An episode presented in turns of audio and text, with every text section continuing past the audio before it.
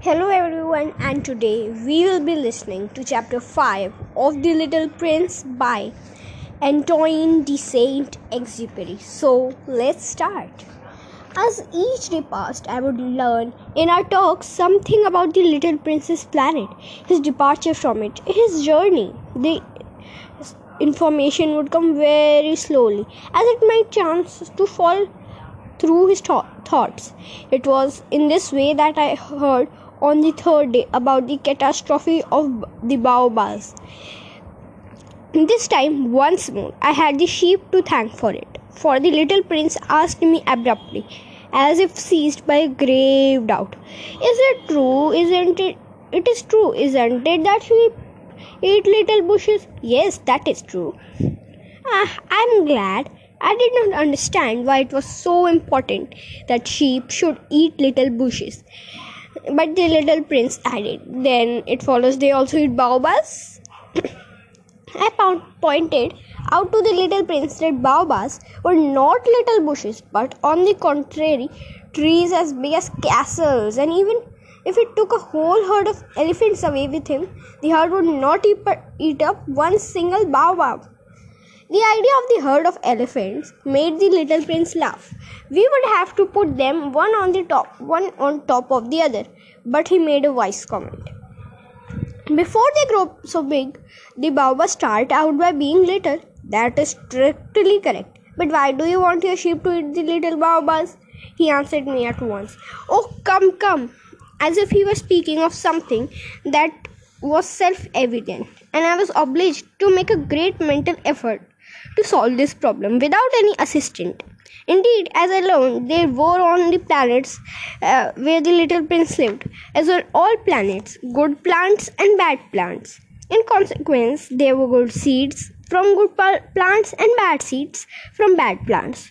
But seeds are invisible, they sleep deep in the heart of the earth's darkness until someone among them is seized with the desire to awaken. Then this little seed will stretch itself and begin, timidly at first, to push a charming little spring inoffensively up towards the sun. If it was only a sprout of radish or the sprig of a rose bush, one would let it grow wherever it might wish. But when it is a bad plant, one must destroy it as soon as possible, the very first instance that one recognizes it. Now, there were some terrible seeds on the planet that was the home of the little prince, and these were the seeds of the baobabs. The soil of the planet was infested with them. A baobab is something you will never, never be able to get rid of if you attend it too late. It spreads over the entire planet. It bores clear through it with its root. And if the planet is too small and the baobabs are too many, they split it in pieces. It is a question of discipline, the little prince said to me later on. When you have finished your to- own toilet in the morning, then it is time to attend the toilet of your planet. Just so, with the greatest care. You must see to it that you pull up regularly all the baobabs. At the very first moment, they can be distinguished from their earliest youth. It is very it is a very tedious work, the little prince said, but very easy. One day he said to me, You ought to make a beautiful drawing so that the children where you live can see exactly how all this is. They, it would be very useful to them if they were to travel someday. Sometimes, he added, there is no harm in putting off a piece of work until another day. But when it is a matter of baobabs, then it always means a catastrophe. I knew a planet in, that was inhabited by a lazy man. He neglected three little bushes. So the little prince described it to me. I made a little drawing of that planet.